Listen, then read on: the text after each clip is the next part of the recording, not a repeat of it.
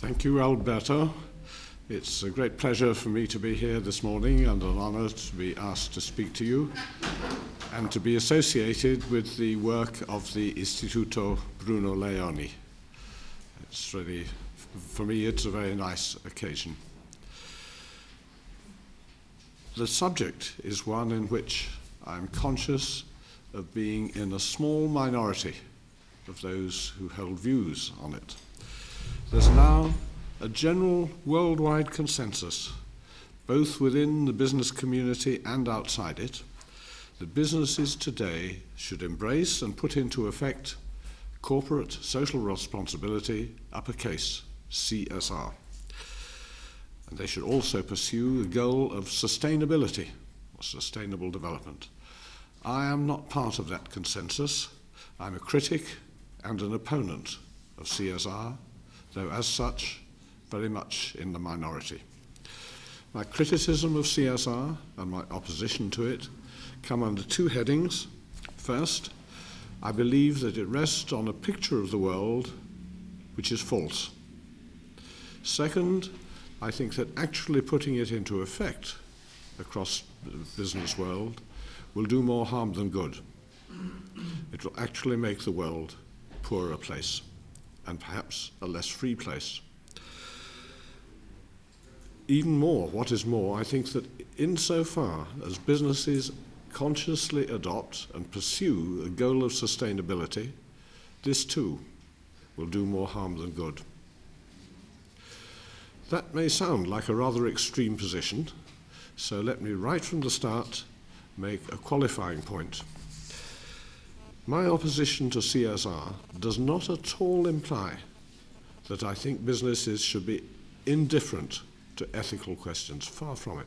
In business, as in other spheres of professional life, ethical questions, questions of professional integrity, can be very important and never absent from the scene.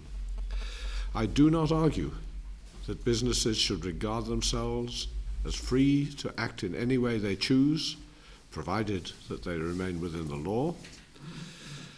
I believe that companies and those directing them, and sometimes shareholders too, should ask themselves what is right for a business to do, as well as what is legally permitted to it or required of it. However, I do not say I believe that businesses should act responsibly and they should be seen to act responsibly. No, I have no problem those ideas, far from it. However, I do not believe, I do not believe that responsible business conduct today should be identified with endorsing CSR. My remarks come under two headings. First, I'll outline what I see as the meaning of CSR, what it involves, its implications for business. And secondly, I'll, and I'll review also its status, its growing acceptance across the world. And secondly, I'll set out my reasons for questioning it, the case, if you like, for the prosecution. So, first, a character sketch of CSR. This is only a sketch, it's a summary. It is an accurate summary. It is not a distortion. I do not distort the views of people I disagree with, and I do not attack straw men. CSR is not just old ideas warmed up. It's not just a fad. It is more, if taken seriously, it is more than window dressing. It is new, it's radical, it's potentially far reaching. It comprises both a set of ideas and a program of action for enterprises. Its message is that the businesses today should redefine their role, their objectives, their corporate mission. They should embrace the notion, this is the first of the key phrases, of corporate citizenship, and run their affairs in conjunction with another phrase, stakeholders. They should practice corporate citizenship in conjunction with stakeholders and pursue consciously the goal of sustainable development.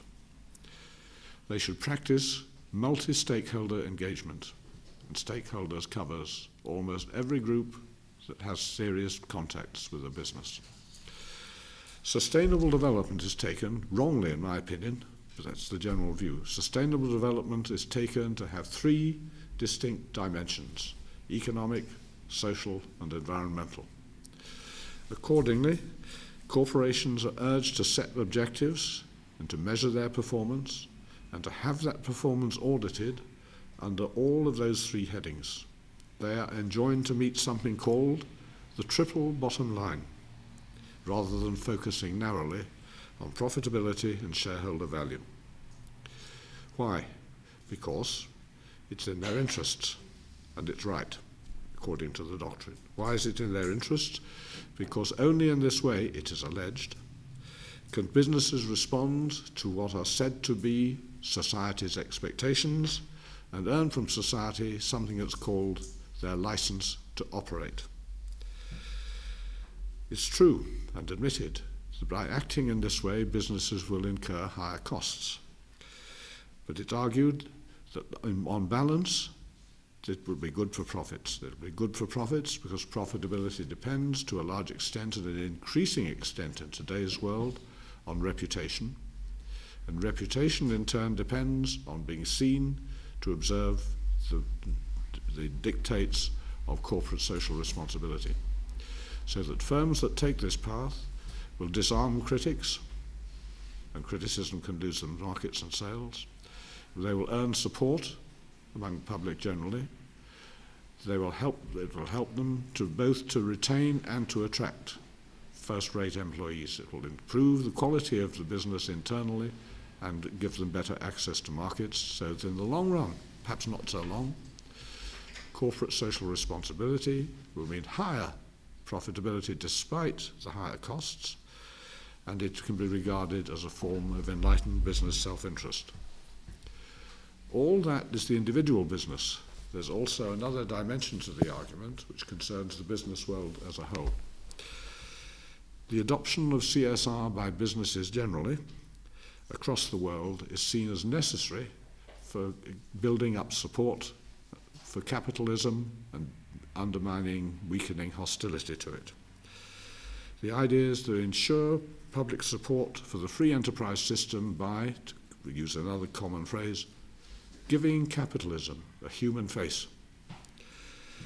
A second aspect of the business community as a whole is now said to have an obligation today to take a full part in global governance.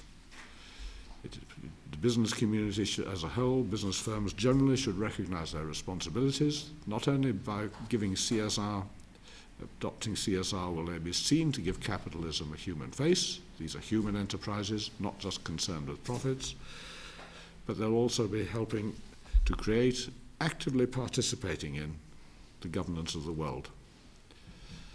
These are the people who represent business at Davos. Not only is CSR radical in what it prescribes for business, a new feature of it, I think, is it admits of no exceptions. The idea that businesses should have wider responsibilities than just profitability is very old. Businesses down the years, especially large businesses, have consciously adopted programs which would benefit their employees or charities or particular good causes. They've been proud of doing this. We've, in Britain, you've had businesses like Cadbury and Lever that did this. You've had Italian counterparts. All that, as I see it, however, all those programs were programs associated with individual companies. These were tailor-made to enterprises and the people who ran them. CSR is universal. It's supposed to apply in the same way to all businesses, large and small, in rich countries and poor. It is a universal prescription. That's CSR as I see it. Since it came along, since I first noticed it, almost by accident, roughly almost 10 years ago now, CSR has come a long way in the business world, it's been endorsed by a substantial and growing array of businesses and business organizations, by academics, journalists, business commentators, faculty members in business schools. Some business schools have MBAs now in corporate social responsibility. Almost none will go so far as to say they don't take it into account in their curricula. It's endorsed not only by those, but by the growing number of investment institutions who stand for what is called socially responsible investment. And there's a further growing army in business of the consultants, growing profession, who stand ready to advise businesses on how to put in CSR systems, to audit their performance, to report on it. Become, you now have a special branch of auditors who not only who look at not just at the financial aspects of the business and its financial integrity, but its conformity with a wide range of CSR goals.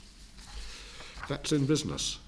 Outside the business milieu, CSR is typically favoured and often demanded by so-called so-called public interest non-governmental organisations who played a considerable role in this. These are the people who are often referred to, including by business leaders, I'm sorry to say, often and misleadingly referred to as civil society. They include consumer associations, conservation and environmental groups, societies concerned with economic development in poor countries, human rights groups, movements for social justice, organizations representing indigenous peoples, church groups of all denominations. They've had a considerable influence, growing influence on this and other aspects of world affairs, with few exceptions. These NGOs are hostile to or highly critical of capitalism, multinational enterprises, the competitive economy, free trade, free capital movements, market economy generally. Or I can think of almost no case in which they are actively pro business, unless, so far as business adopts CSR. Their status and influence have grown substantially in recent years, and businesses have had to take them seriously.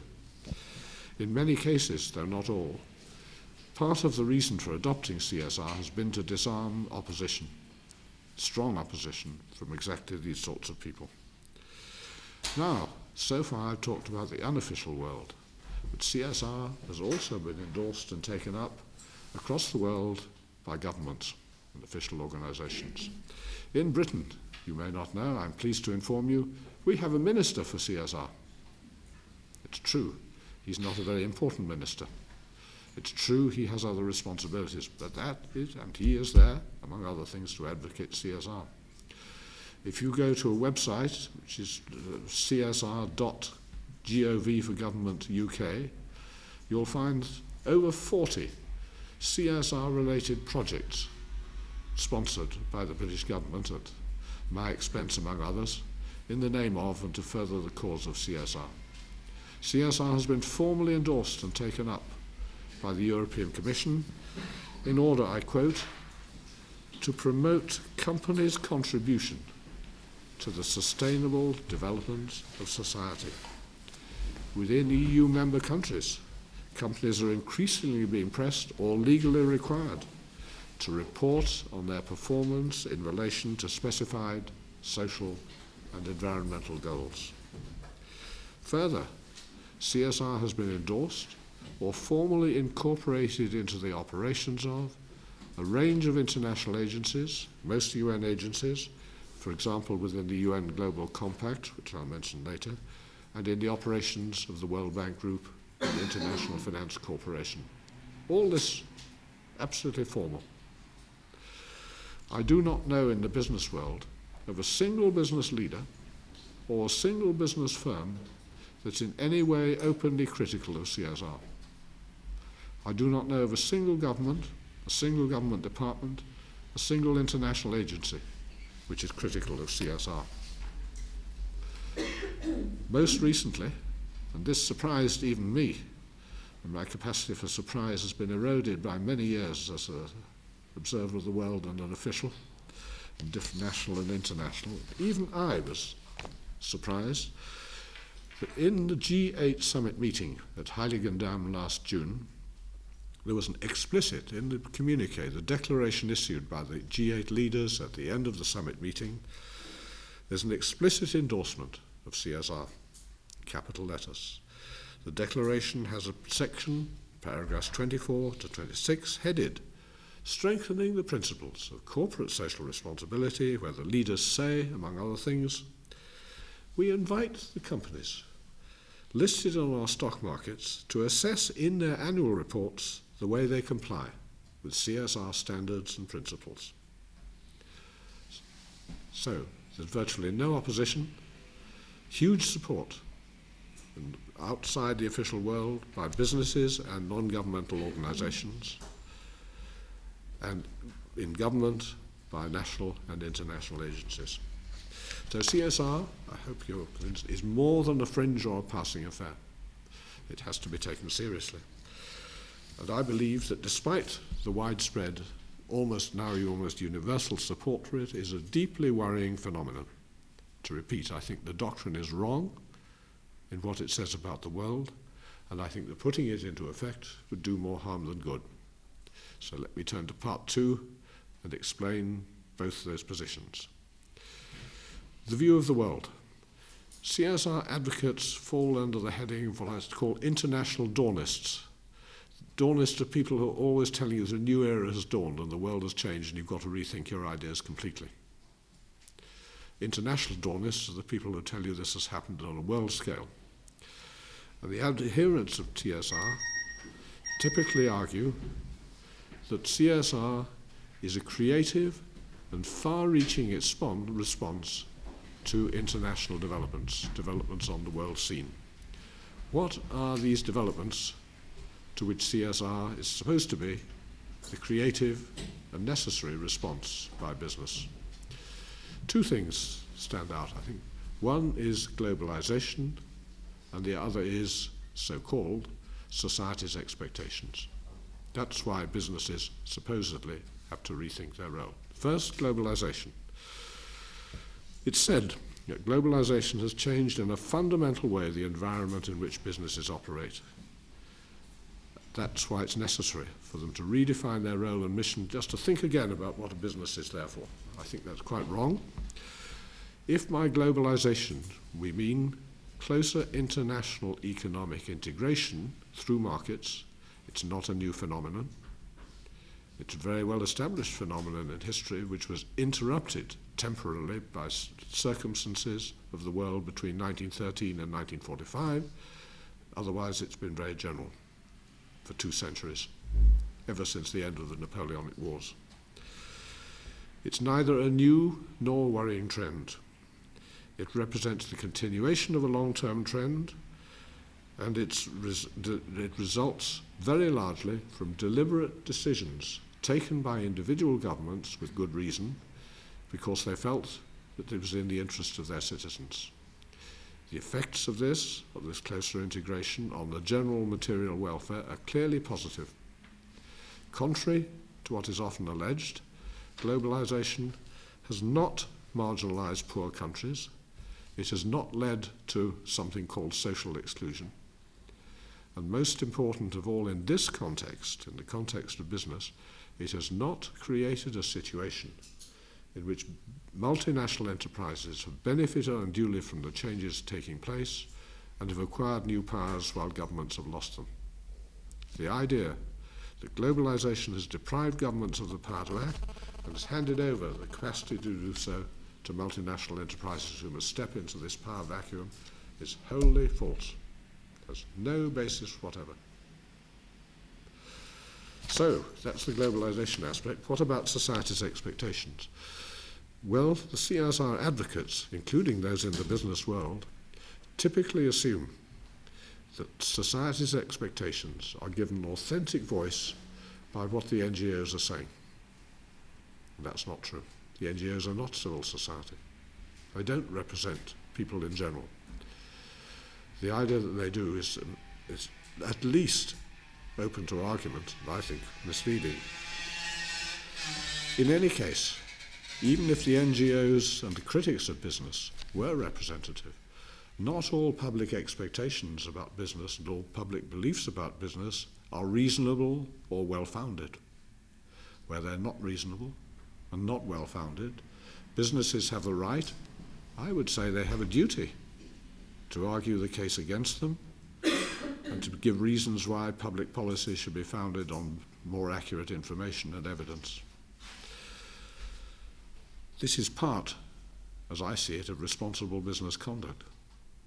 Judged by that standard, the business world in general has not measured up well in recent years. It has failed to stand up and respond to the anti business challenges, and that is especially true, especially true of the businesses that have formally endorsed CSR. They've not contested, and in many cases, they've even endorsed the arguments and the demands of anti business activist groups. They treated those arguments and demands as reflecting the views of civil society. They pursued consistently a strategy of appeasement and accommodation. Besides giving currency to a false view of the nature and effects of globalization, they failed to argue the case for the market economy. And in my view, that's not responsible conduct. If I looked again at this book, which is a few years old now, out of print in England, still in print in New Zealand, and coming up in. In the book, I can recommend strongly the indented quotes. I have over a hundred quotes from the business world, all of them accurate, none out of context. If you just look at those, it's a pathetic inventory of foolish, uninformed, and irresponsible judgments from business leaders, professors in business schools, business organizations on exactly the subject we've been discussing. That really is corporate irresponsibility.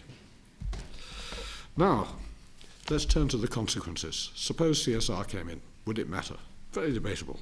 I speak as an outsider, not a business person, so I have no experience. However, I believe the consequences of taking CSR seriously will be harmful, and they will be harmful on balance, both at the level of the individual enterprises and in relation to the economy as a whole. Start with the individual firm. It is not costless. First, managers have to take account of a wider range of objectives and goals. They have to interact more closely and be seen to interact more closely with a wider range of so called stakeholders. That's not costless. The only firm which I've, I've had the pleasure of meeting someone who's in, actively engaged in this, uh, Nike has a director of corporate social responsibility. When I had the pleasure of meeting this lady, she had a staff of 90. No doubt it's grown since. This is only a small part of the extra costs which are liable to be incurred simply through taking this seriously and being able to show to outsiders, to NGOs, to finance people who are looking for socially responsible investment, for government departments, for the relevant directorates of the European Commission, to be able to show that you're doing this. The managers have to uh, engage in a wider range of concerns, and they have to have staff to put into effect this to see that these things are being done. On top of that, they have to make sure that all this is properly audited and monitored. If you look at reports now from companies like Shell who are taking this very seriously and believe in it, not just cynical, you will find long accounts of just what they're doing by the way of social and environmental action and the ways in which they are bringing in independent observers to testify to the fact that they are doing their bit for the world. All this is not costless. On top of that, that's only the beginning. On top of that, if you're taking CSR seriously and genuinely, you have to ensure that your suppliers, your contractors, your joint venture partners are putting into place the same standards. If you are relying on a firm that doesn't do that, you are at fault. And that means you are not buying in a truly competitive market. You are giving conscious preference to people whose costs, for the same reasons as yours, will be high. In some interpretations, activist critics, you should even be ensuring your customers are observing these same standards and have embraced CSR. All that is far from costless. It's argued, of course, that by doing this, a business will make the world a better place. I think that's very debatable. If businesses consciously pursued sustainable development, would they make the world a better place? Sustainable development is not well defined. There isn't a well marked path of virtue which a company should follow. Is it clear? It isn't clear to me. That companies can decide for themselves what is good for the world and put into practice actions which they wouldn't otherwise take, which are uh, not directly related to profits, but will benefit mankind. In some ways, in fact, this is liable to do more harm than good. Companies, understandably, there are real dilemmas here, which I don't, don't pretend to have good answers to.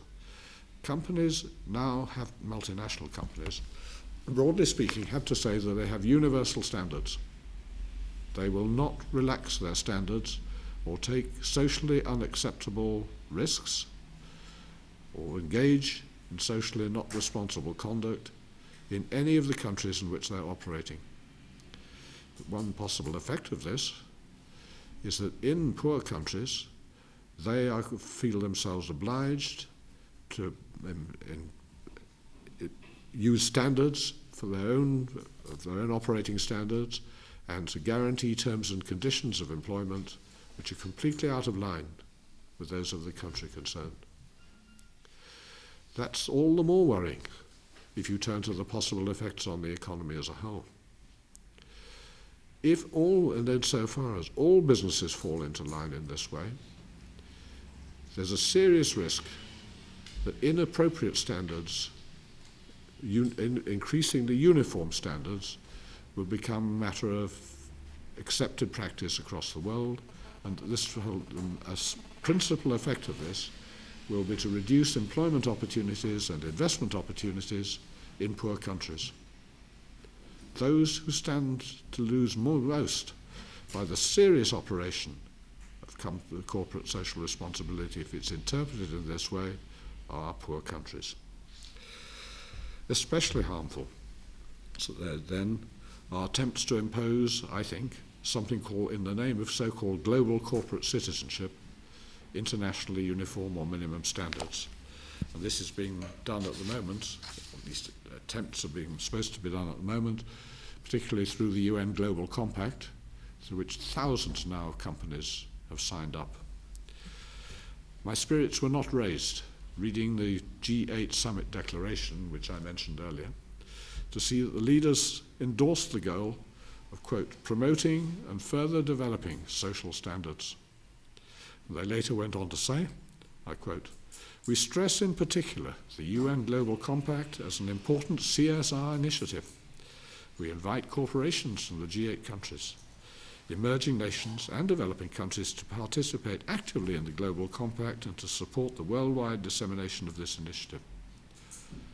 Insofar as the Global Compact or initiatives of that kind effectively establish uniform or common minimum worldwide standards where local circumstances differ widely as they do, it can do nothing but harm. So, a final reason, looking at the economy as a whole, a final reason for concern, I think an important one, is this. Insofar as so called socially responsible com- companies sign up to all this and take it seriously, and they find their new role is bringing with it higher costs, and not all their rivals have followed suit. They have a strong interest in ensuring these non conforming firms are brought into line, either through pressure from public opinion, with the NGOs in the lead, or by official regulations, or a mixture of both. Firms, big firms, have an interest in seeing that small firms are brought into line. Firms in rich countries have an interest in seeing that firms in poor countries are brought into line. The pressure is for, again, for uniformity. In that connection, I'd like to tell again a story which I've used in the book.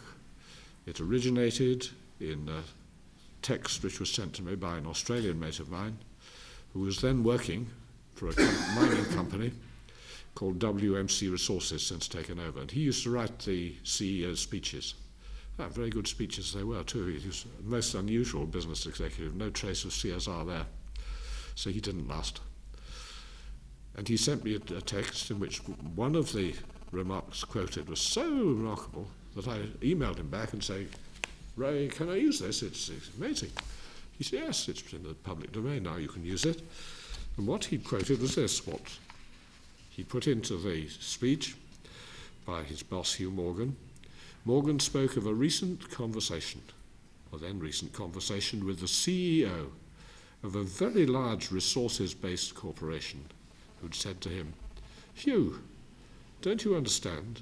My organization's run by Greenpeace today, and it's my job to ensure that your organization is run by Greenpeace tomorrow. well, that chilling little joke bears witness, I think, to an all too real possibility of anti competitive pressures being brought to bear by socially responsible firms on the naughty people who haven't joined up. Pressure from CSR oriented companies, pressure from public opinion, pressure from government departments, pressure from international agencies in a powerful collectivist alliance. In fact, CSR is part of a phenomenon which I call New Millennium collectivism.